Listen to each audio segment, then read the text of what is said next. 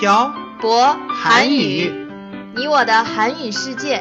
와 아니 이게 뭐예요?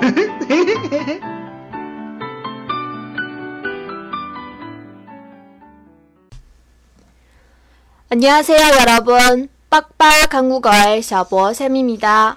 안녕하세요 여러분 빡빡 한국어의 연동쌤입니다 태태씨 듣자하니 지금 중국은 국경절이어서 1일부터 8일까지 쉰다고 하던데요 맞아요? 네. 한국도 국경절이 있어요?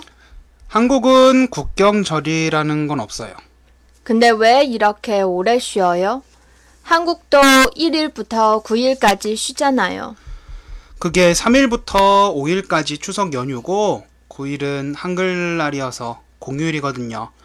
그래서 정부에서 6일을 임시 공휴일로 정해서 이 일 하루만 휴가를 내면 1일부터 9일까지 계속 쉴 수 있어요. 매년 이렇게 오래 쉬어요? 아니요. 어, 한국은 추석 때 3일 쉬어요. 추석 전날, 당일, 그리고 다, 그 다음 날요. 저도 이렇게 오래 쉬는 거 처음 봐요. 역시 중국이 좋네요. 음, 중국에 처음 왔을 때 4월에 청명절, 5월에 노동절, 6월에는 단오절, 그리고 10월에는 국경절, 1월이나 2월에는 춘절. 중국은 음. 진짜 많이 쉬는 것 같아요. 맞아요. 음. 연돈쌤은 휴가 때 중국에서 보통 무엇을 했었어요? 그- 저 그냥 집에서 쉬었죠. 태태 씨는 뭐 했어요?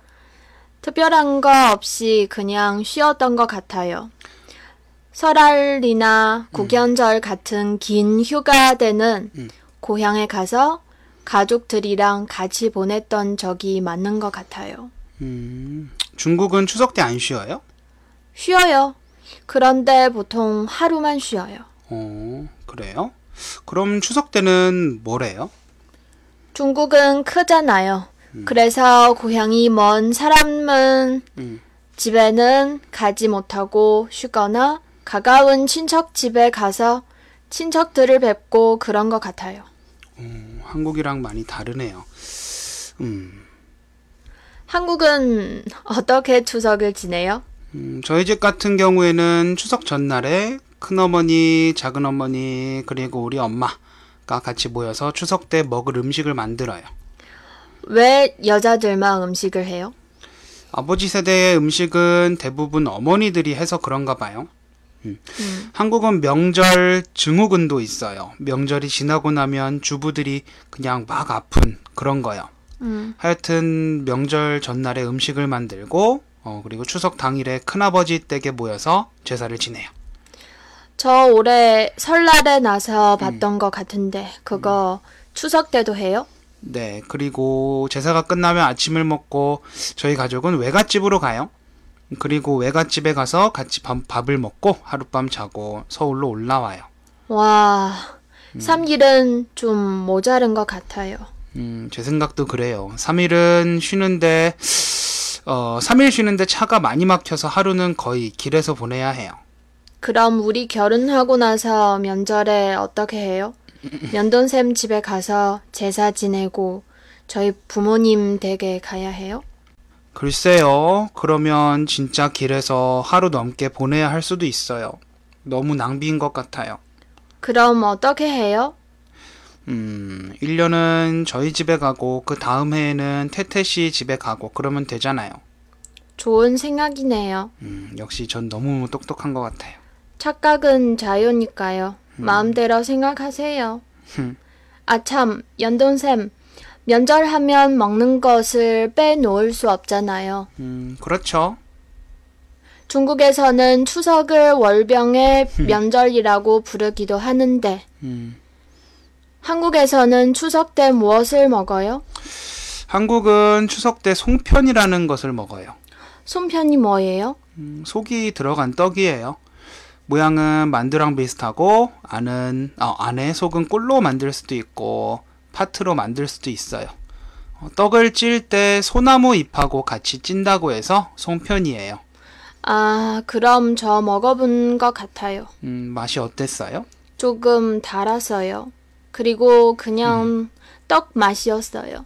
음, 중국에서 추석을 보낼 때는 송편이 그렇게 먹고 싶었는데 막상 한국에 와서 추석을 보내면서 송편을 하나도 못 먹었네요. 그럼 좀 이따가 하나 사 먹으면 되잖아요. 편의점에서 안 팔아요? 어, 중국은 편의점에서도 월병을 팔고 스타벅스에서도 월병을 팔고 여기저기에서 월병을 파는데 한국의 송편은 떡이라서 아무 곳에서나 팔지 않아요. 떡집에 가야 살 수 있어요. 그렇구나. 음, 송편 얘긴 여기까지 하고 태태 씨 한국에서 쇠는 추석은 처음이죠? 두 번째예요. 아, 첫 번째는 언제예요? 10년 전에 교환 학생으로 한국에 왔을 때 한국에서 처음으로 추석을 쐈어요. 어, 그때 뭐 하면서 추석을 샜어요? 특별한 기억은 없어요. 그냥 송편 먹고 학교 기숙사에서 중국인 친구들하고 쉬었어요. 너무 재미없었어요. 음, 그럼 이번에는요? 이번에 우리 특별한 거 없잖아요. 하긴 그래요. 우리 곧 결혼해서 올해는 제사를 안 지내기로 했어요. 그럼 우리 다음에 올 때는 바쁘다는 소리예요? 바빠요. 음, 제사 음식도 해야 되고, 제사도 지내야 되고, 차례도 가야 되고, 외갓집에도 가야 되고. 아, 한국의 명절은 너무 할 게 많네요. 그래도 1년에 두 번 가족들이 모이는 자리잖아요. 올 수 있으면 오는 게 좋죠. 음, 요즘 젊은 사람들은 제사도 안 지내려고 하고 명절에 가족들을 만나지 않고 해- 국내나 해외로 여행을 가는 사람들이 많습니다. 게다가 한국은 긴 연휴가 많지 않아서 명절 때 정말 오래 쉬더라도 4, 5일밖에 쉬지 못하기 때문에 명절 때 가족들과 같이 보내고도 싶고 여행을 가고도 싶은 젊은 사람들이 여행 가는 것을 선택하는 것일지도 모르겠네요.